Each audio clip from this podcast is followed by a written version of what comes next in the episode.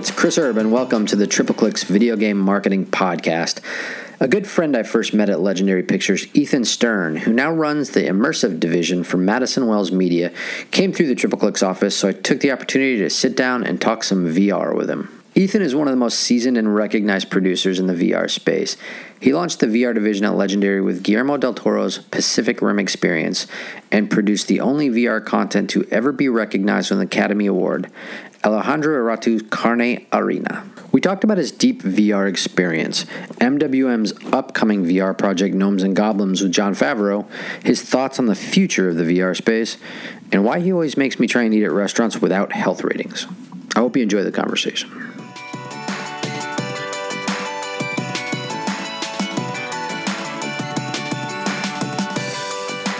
All right, you ready? Yeah. Wait. Okay, now I'm ready. I'm all right about him. I'm good. All right. Ethan Stern, executive producer for Madison Wells Media. Innovative. Wait, hold on. What a innovative virtual reality and augmented reality division. All right. Was that the intro? Uh, I think we'll probably start over. I don't know how to intro you because uh, Just tell me the prop. I'm the prop guy. we've got um, physical production. All right. You don't have to say innovative. Uh, no, I'm reading your fucking like long ass bio and whose jacket was that that you were wearing? That's my jacket. That's not your. You don't Yeah, have a Banana Republic, man. I just got fat. There's no jacket. Ethan Stern, executive producer for Madison Wells Media. Thanks for coming all the way out to uh, to the area to the podcast. Yeah, man. Uh, I'm always happy to come out and see you. It's excited to have you here. Ethan and I have uh, we worked together at Legendary. We did. Uh, you managed at the time. I think you your career evolved there. Physical production. We Yeah. did a lot of the film stuff. Before that, you were at DreamWorks. That's right. and then evolved into VR and immersive media. And so we'll talk a lot about VR and a lot of uh, did some research. Got a lot of questions for you. Good. the I'm, I'm excited to hear you space. talk about it.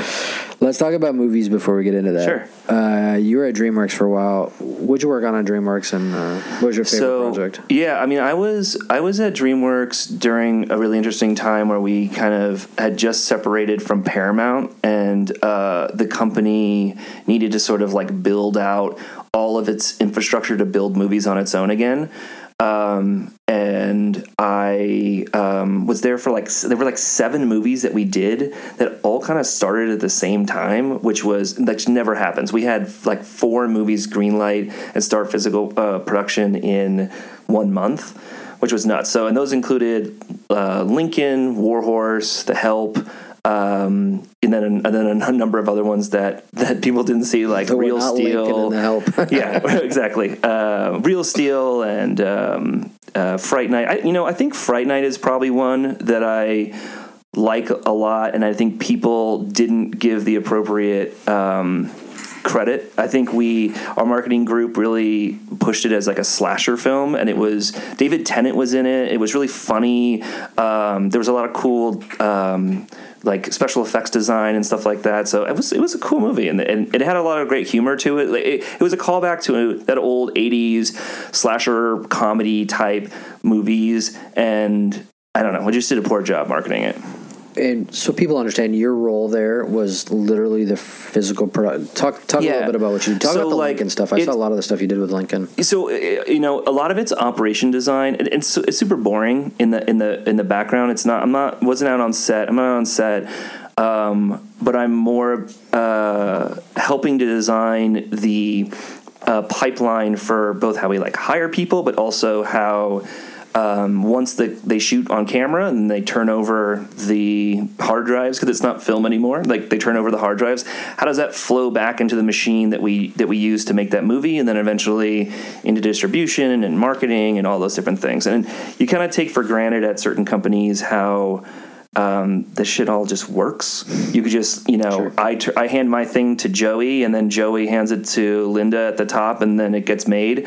Um, I had to sort of rebuild all of that for them, and then that'll be a similar story when we talk about Legendary, because I kind of got hired to go to Legendary to do that same thing. Yeah, when you came over to Legendary, my fir- uh, so my first film, and was I think you were guys had just wrapped 42. I ended up doing home video for 42, and then I think Pacific Rim and Godzilla and Warcraft is some of the stuff when I was there was in the core of that stuff. Yeah. You were so talk about 42. What was the like? What were you doing for Legendary on 42? like super similar you know like 42 was an important film for us at legendary because it was um, it was the first one that we did all on our own prior to that like legendary was was all about creatively producing and financing projects for warner brothers and warner brothers made all those movies but um, you know we both know thomas tull who we, who we both worked for and Thomas is a huge baseball nut, and he wanted to do this story of Jackie Robinson, and it was something that he wanted to do on his own. So, so 42 was the first movie that we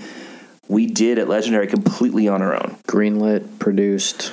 Yeah, I mean, and, and again, it's like, what does that mean to do it on our own? But like, we we hired everybody who, who Everything and managed to, yeah, I mean, everything besides taking the actual film reels to movie theaters. We kind of managed that whole pipeline. So we so what that means is we physically produce, hire, manage, shoot, edit the whole thing, and then we have a partner that'll come in, help co-fund, take some of the risk off of it, and then manage distribution and marketing. Is Correct. Is, is, is the way that tends to work on some of those, and then Yeah. there'll, be a bigger deal where you'll negotiate different different cuts and different things like that, which is the kind of the the business side of it. I think we were unique too with like marketing because we were building up. Uh, like you had come in to help us both with branding on our own, but also in uh, you know how does our branding and our sense of um, how does our brand associate with IP we work with to the consumer, which I've always thought Legendary stood apart in. Like, I think we did a good job being a brand in the film industry where I think mo- most consumers don't care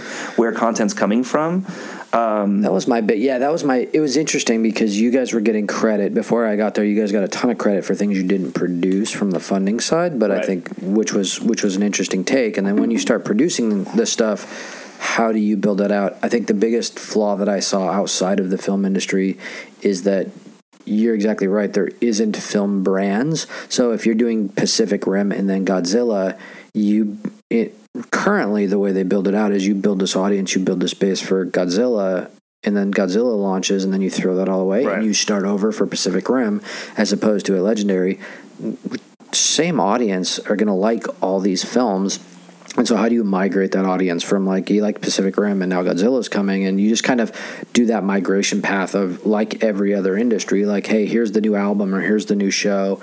Um, whereas Warner Brothers and, and Disney and you know Disney's got it nailed with Marvel should be the model of those kind of films that kind of not just the in world in ga- in movie kind of connections, but from a marketing perspective, there should be that flow. Which I always that's that's why I went to Legendary was to to that vision of having that singular audience and selling them new films as opposed to reinventing that every time. But I also think like I think it, it, we also represented a sense of quality or or understanding of fandom in a way that like I feel was built on the back of the Batman series. Even though, like you said, they weren't projects that we made, we creatively produced them with you know with Warner Brothers. But I think the output of that was here is a company who understands film can make great films but also understands the fan IP in a way that gave credit to those and I think like Pacific Rim and Godzilla and all those sort of continue that um, that idea and I think you know 42 was a weird outlier and that wasn't like a super fanboy movie but people are fanboys about baseball and I think that Yeah, I Thomas it was- brought the same concept to that Yeah, and I think Thomas gets all the credit for keeping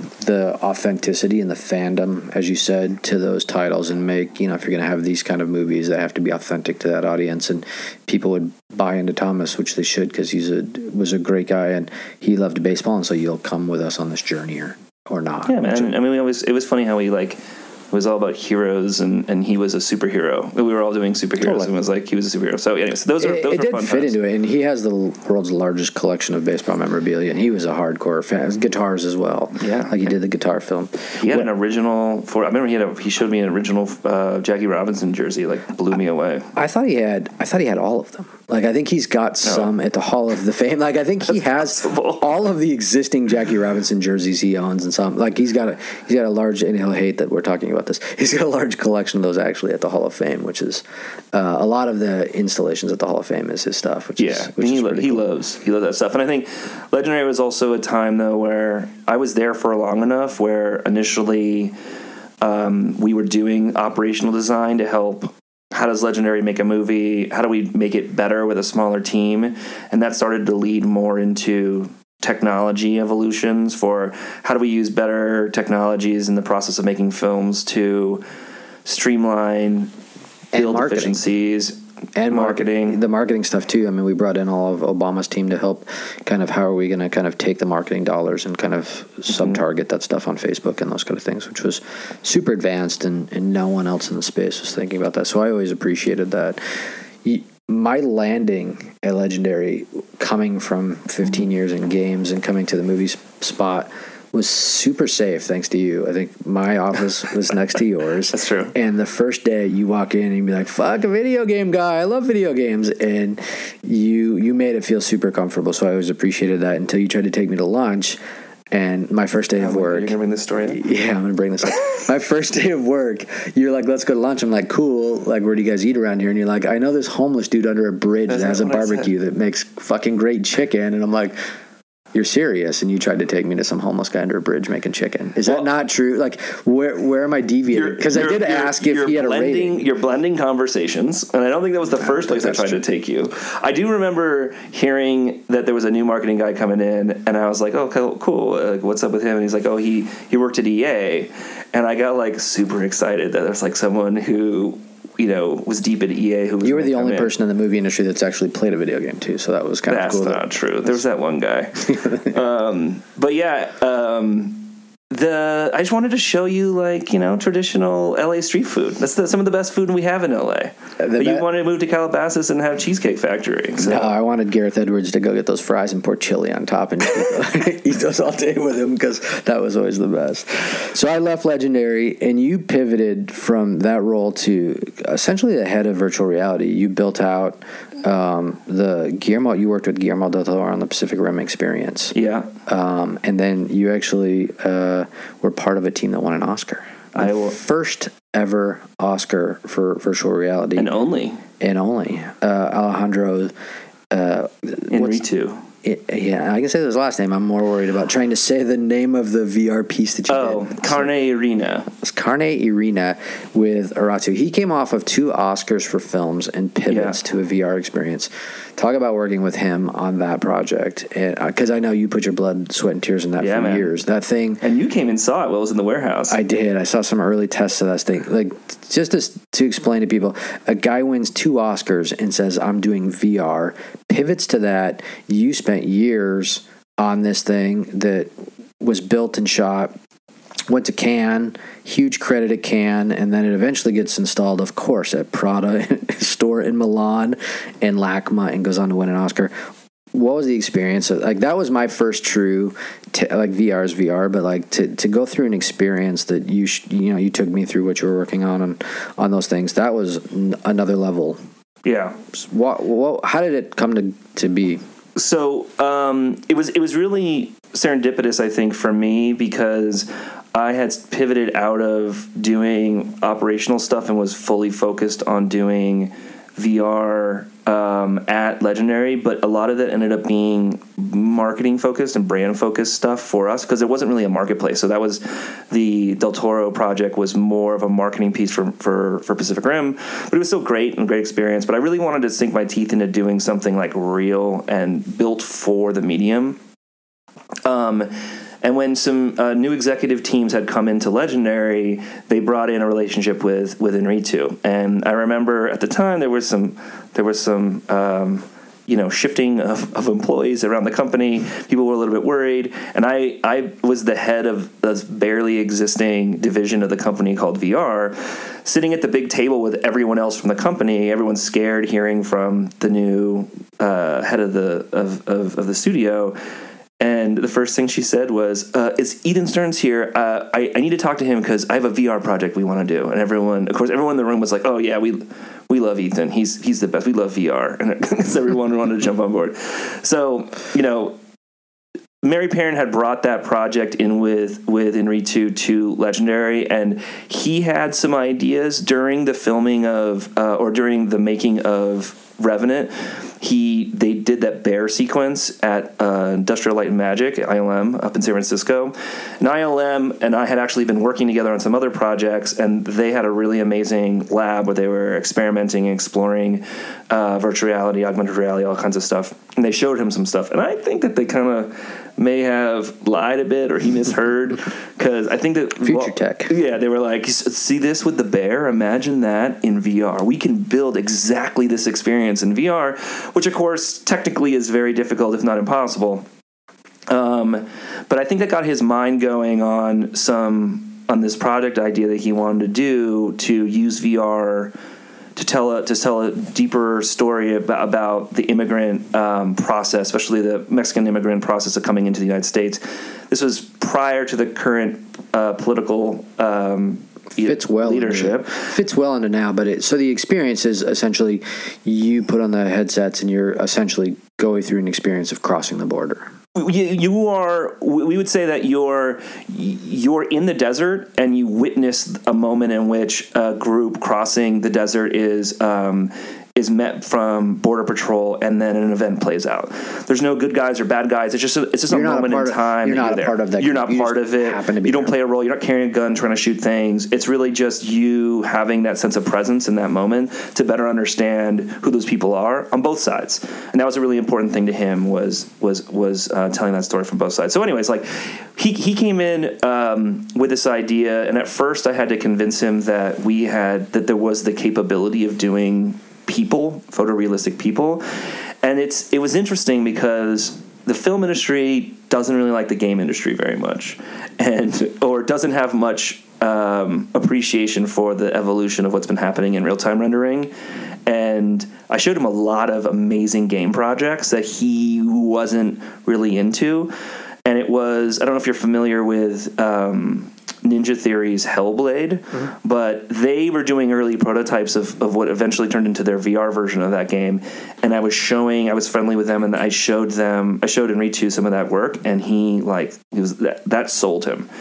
Um, and so we went down the process. It took probably like I spent like two years working on that project, and it started from him kind of not knowing a lot about about the industry and and and also you know he worked without limits in a lot of ways and so the the whole thing was sort of explain the physical space so like. yeah i mean originally what he wanted to do is he had seen some other vr experiences and other art installations where there were large amounts of space where you would um, you could explore and he wanted to do that so at first we had like an 80 foot by 70 foot area which it's hard to understand. Huge, almost impossible for for VR. We had to hack together a bunch of different stuff to make it work. Um, it eventually shrunk down to 50 foot by 50 foot, which is still ridiculous. Yeah. Um, Is that and, what I experienced? Yeah, and it was, um, and it's it's like a sandbox of sorts. So basically, we we brought sand into the space. Literally, took your shoes off, take yeah. your socks off. You're walking on sand, so you can physically feel the the experience that you're having. Right, and you and in and in the headset, you're in the desert, and so you you can really feel that experience. We then sort of because we were trying to figure out how are people going to come in and out, and we wanted we wanted people to have a in, like an individual experience with the story and not have like them seeing people line, lining up. We ended up creating these different rooms that people would go to before they got into the VR space, which evolved over time into the eventual installation, which was like you entered into like a detention room, like a cold, overlit detention room that we actually like air conditioned down to like 50 degrees. It was cold, and then had big red lights and sirens that like led you into the next room where you did VR, and then and then out through um, through a decompression room where you got your shoes back on, and then into a portrait hallway where uh, Emmanuel Lubezki, Chivo, the cinematographer, shot these like video port, incredible video portraits of all the people who were in the experience, which is something to explain that actually all of the people who were in the experience, like uh, the digital characters in the experience, were all real people who had gone through that experience themselves, and so not actors. We brought them all through that process of being digitized and then um, rigged and modeled as digital doubles, the same way you would digital double, um, you know, Hemsworth for Thor in a Marvel movie. Sure. Um, literally with the same companies, and um, and so at the end there's a hallway where you're looking at all these different portraits that are they're telling their own story which was like heart wrenching So he wanted to tell a full story through a VR experience, but it was more. I mean, that's why you have the hall. That's why you're telling a bigger story of it. And I think when you and I last talked about it, like, where'd the fence and the sand come from? Like, did he bring that up? Oh my god. I mean, like physically, the so that was another part that I didn't mention is that we actually uh, were gathering pieces of the actual border fence out of Arizona because through some process we had found a, a group that was uh, r- removing it and rebuilding the the border fence in Arizona. And we started collecting pieces of it, and then we rebuilt it inside the exhibit as one of the walls of the VR volume. And then when you left and went down the portrait hallway, you could kind of peek through the cracks and see the other person behind you. We didn't mention that it's more of a black void that you're in doing the VR experience. So you're kind of just seeing the shadow walk around. Sure. It was ex- exceptionally atmospheric and beautiful. And Yeah, it was just an amazing thing, and I wonder if, as we start to talk about VR, and you know, most of the companies that are doing VR now are not nowhere near kind of what I mean. That's a very Hollywood kind of VR thing that you install at a Prada store in Milan, and you take to Cannes and you show off, and I mean, it just yeah. the work on that is spectacular. Obviously, Academy Award winning. So congrats. Yeah, and then they yeah, that's the other thing about the Academy Awards crazy is I mean that was and I you know that was all Iñárritu selling that in. Um, we had to bring the whole board of governors through to see it, which was a whole ordeal. And you know th- they gave us a special Oscar, which they haven't given anything else before since. Um, Toy Story was the last one to receive the technology. for for animation. I think it was. Actually, I should. I should it know gov- I think it was a governor's award, right? Which is a I think It's a special Oscar that's in outside November, of right? Yeah, it's outside of the of the Yeah, of the amazing. season. So it was that's crazy. even more special than winning a regular Oscar. It's like they wanted to commemorate that kind specifically. of thing. Yeah. and I think um, you know it was at the time I had been studying everything that could be done with VR and was like ready to do the best stuff that could be done in VR. And then I had someone come in and say, I want to do more than that. And that's what we ended up having to build. And I think since then, I mean, part of the problem with, with that project is it's difficult for people to see it. Like right now, no one can see it. It doesn't, ex- it's not up anywhere.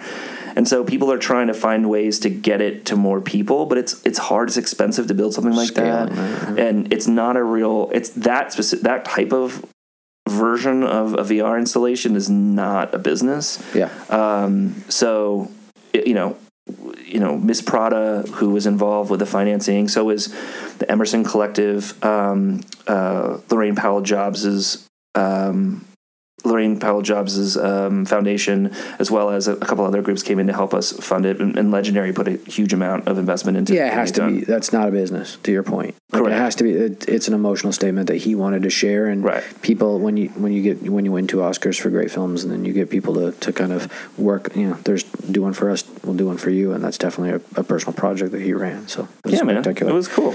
Then you went to MWM, um, and for those that don't know MWM, uh, amazing films, Drive, Hell or High Water. I think you have two films. You guys are ratcheting it up. Twenty One Bridges with our own Chadwick coming out, Yeah, yeah. and My Spy with Drax, which is amazing. I know, right? Um, you guys do film into TV. You do film programs. You do TV. You do. You're working on live shows with Broadway, but you're running immersion, the immersive side of Yeah. all of that business.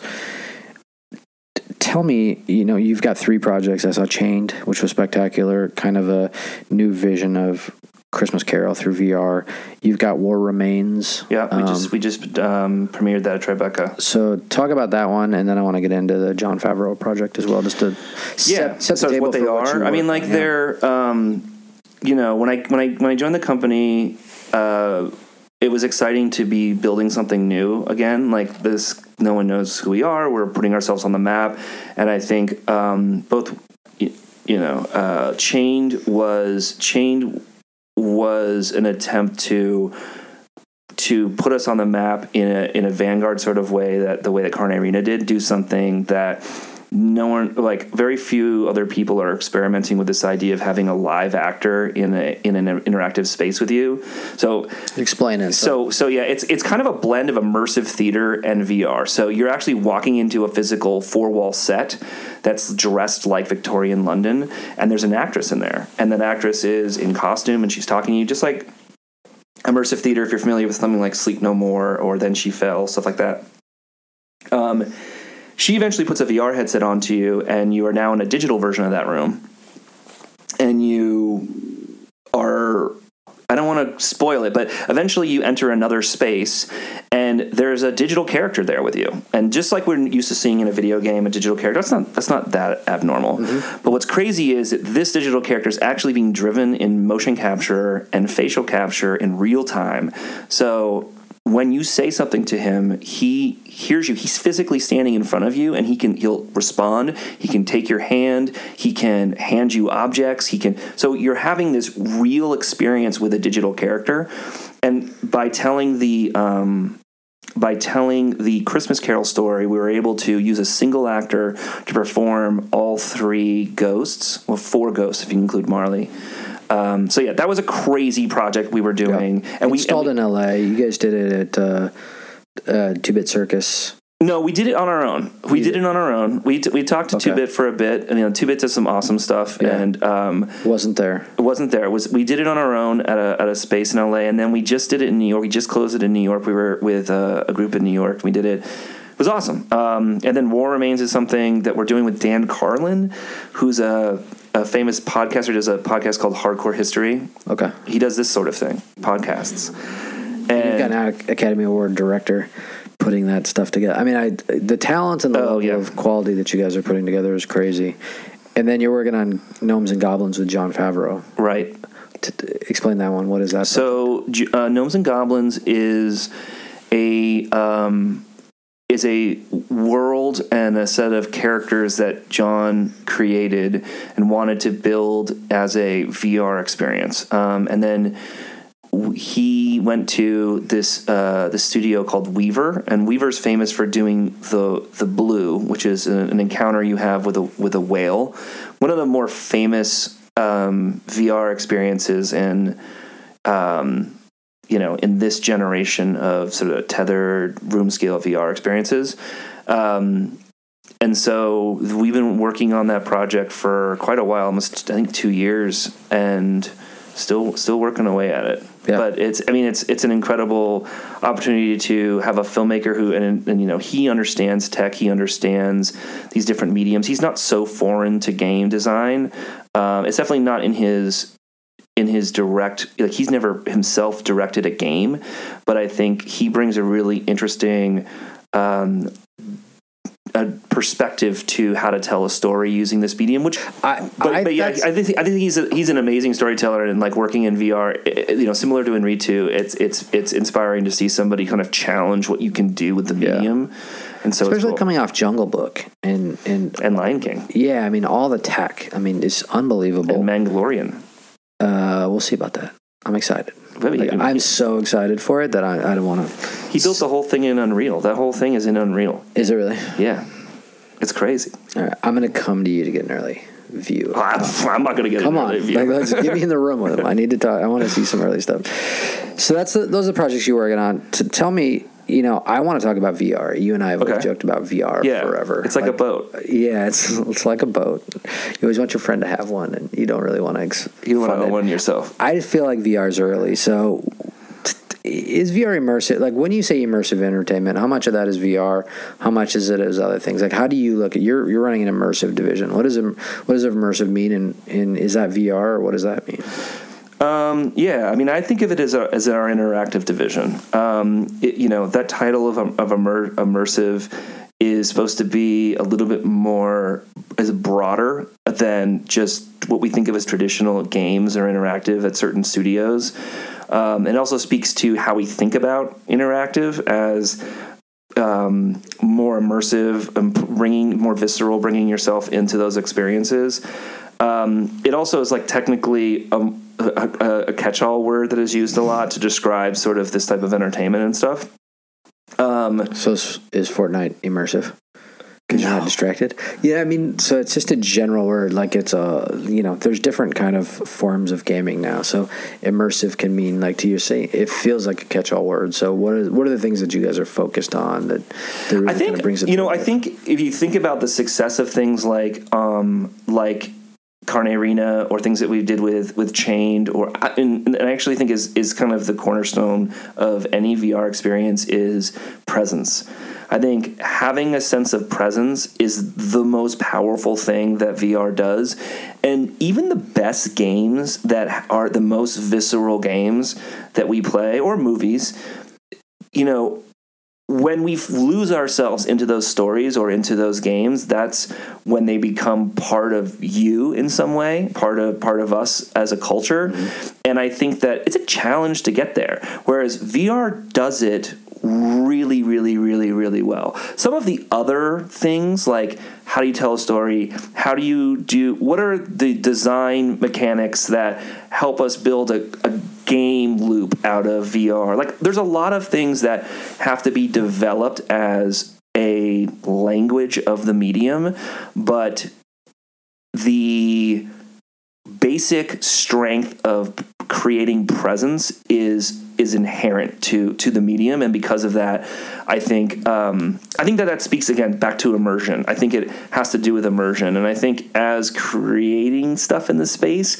like it it's it's about how um, how to make the most and make sure that immersion and presence is paramount and then everything else above that is sort of adding that and isn't breaking your sense of presence i think the other thing you know to, to get more to marketing i think the harder parts about marketing vr content is when your strength is presence how do you give a consumer especially one who's consuming media media over Twitter or in a movie theater, how do you give even in a movie theater, how do you give them that sense of presence if that's your selling point? It's really hard. It's really hard to describe that. Yeah, I think marketing VR content or using VR as a marketing play, right? I mean, AR is so natural for brands to try and jump into now. Sure. Um, but figuring out the ways that that VR is going to play into that. I mean, I think that's my biggest challenge is it's just not consumer ready yet. Like, I love Facebook, you know, buying an Oculus, and I think VR is the future of a lot of things. But I always wondered why they put it on the back of gaming to solve that. It feels like, you know, when I was working at Madden, we we used to put Madden into headsets for the quarterbacks to learn, and they could play Madden through the headsets, and it felt early. And now, you know, I think that's where education can be and you can take classes wherever i'd like a Sure. sports experience through you know I'd, I'd like to sit at a yankees game and and have the headsets on and watch a yankees game and be in the stadium i, I think the gaming part just feels tough especially with I, I think the innovations are moving so fast how tough is it to develop That is you hit um, the you hit the nail on the head there. I mean, I think that that is one of our biggest strengths and weaknesses. I mean, to go back to being a veteran in the space, someone who's like seen every inch of the space. I don't think watching a, a movie, I don't think watching a baseball game in VR is that good. Someone once told me, and I think that, the, that it really stuck with me, is that I think watching baseball from the from the seats is not, in a lot of ways, not as as entertaining as watching it from home. I think we've made watching live sports, we've gotten very good at translating live sports into TV in a way that is maintaining your attention and creating immersion, to use the word again. Um, I mean, if you could drop me f- courtside at a lakers game people have been doing that. Those companies are gone, man. yeah Those were companies they not executing because I, I i want to still go through that like i want to be able to see that experience and see who that is because front row at a concert i get why that could kind of work and not really working but if you could like if i could be in the front row for thursday night's game again with you know the raptors you gotta, and i'm sitting next to drake like that's a moment that you could build out I guess so. I mean, people have done that, is what I'm Yeah. saying, and I think that that stuff doesn't hasn't worked. And I think Jump into their market. Here and here, here's my my my take on it. I don't know if this is right, but this is my my, my opinion on that. Is that when you get when it gets really good, if that got good enough that you really felt like you were there, then the thing that's holding you back is what we refer to as six DoF movement, being able to move in a Z axis, which you can't do when you're using video. You can't move into a video because it's not three dimensionally rendered. yeah Um, so the next thing you want to do is do that. Okay, let's say we solve that. So now we're six DoF. We're in this thing.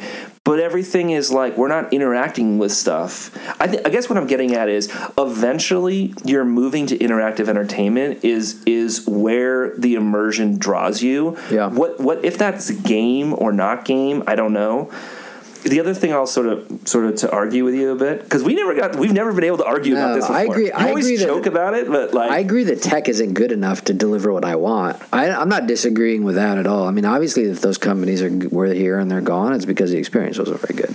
So Yep. that's kind of the challenge. I think you know when you look at value, like what Valve's doing with Index or Yeah. or some of those things. I mean, I think you're going to have to tell me when when uh, the tech is ready for me because I feel like there's a difference between high qual- quality versus affordability, right? Right, and I think that gamers have have been through history first adopters of expensive tech.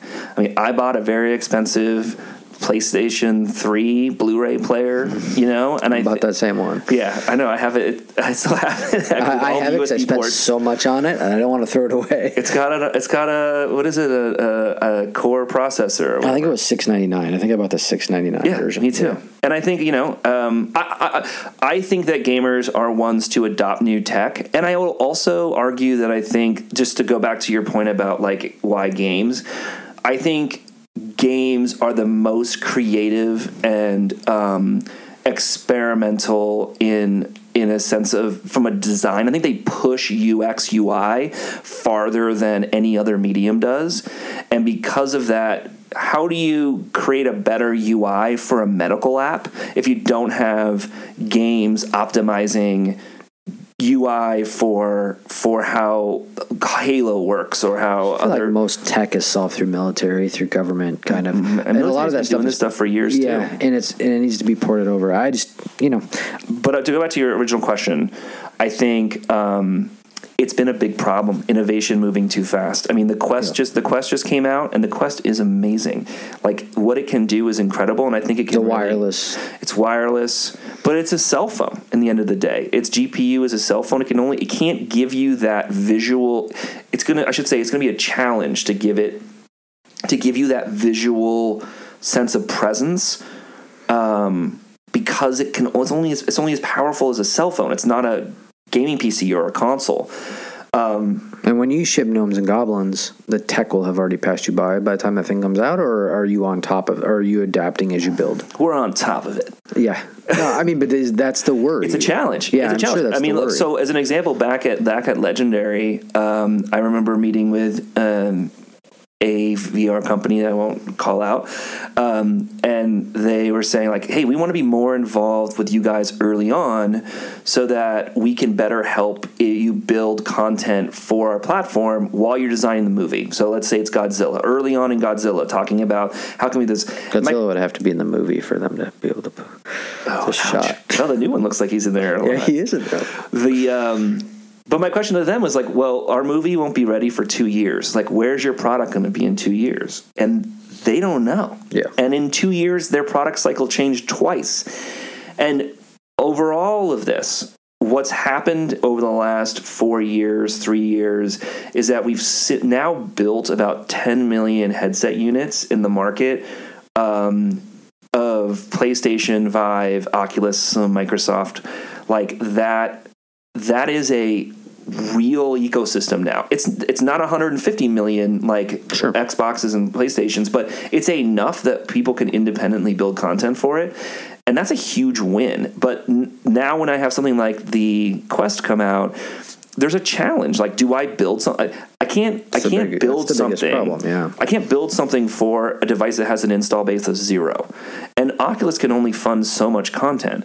So it's a bit of a chicken and the egg issue. I think we're, I, I think the other big problem with the industry was that there were project, per, um, projections that the industry was going to like turn into this cajillion dollar industry in two years, which was so bad and stupid and it hurt us. And if you talk to any of the experts like Valve who have that real data of like what the PC, what what the PC ecosystem is doing, they no one was ever projecting that from from within the in, from within, Yeah. within the industry, and we're on track of where we thought we were going to be. It's just not as big as what some people hoped it would be. So I think we're getting there slowly. How do we deal with innovation? we kind of have to kind of go with the punches, and I think what we're going to see is, you know, hopefully, uh, it's kind of steady out a bit.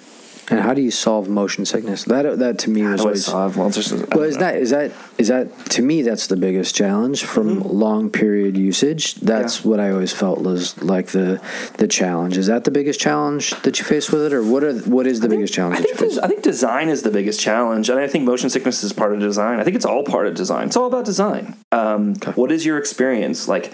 How do you get somebody to, like, how do I get somebody from this chair to that space? Like in in Gears of War, I run down a hallway and pop wall to wall. That's the design for how that that that character moves that in, through that environment.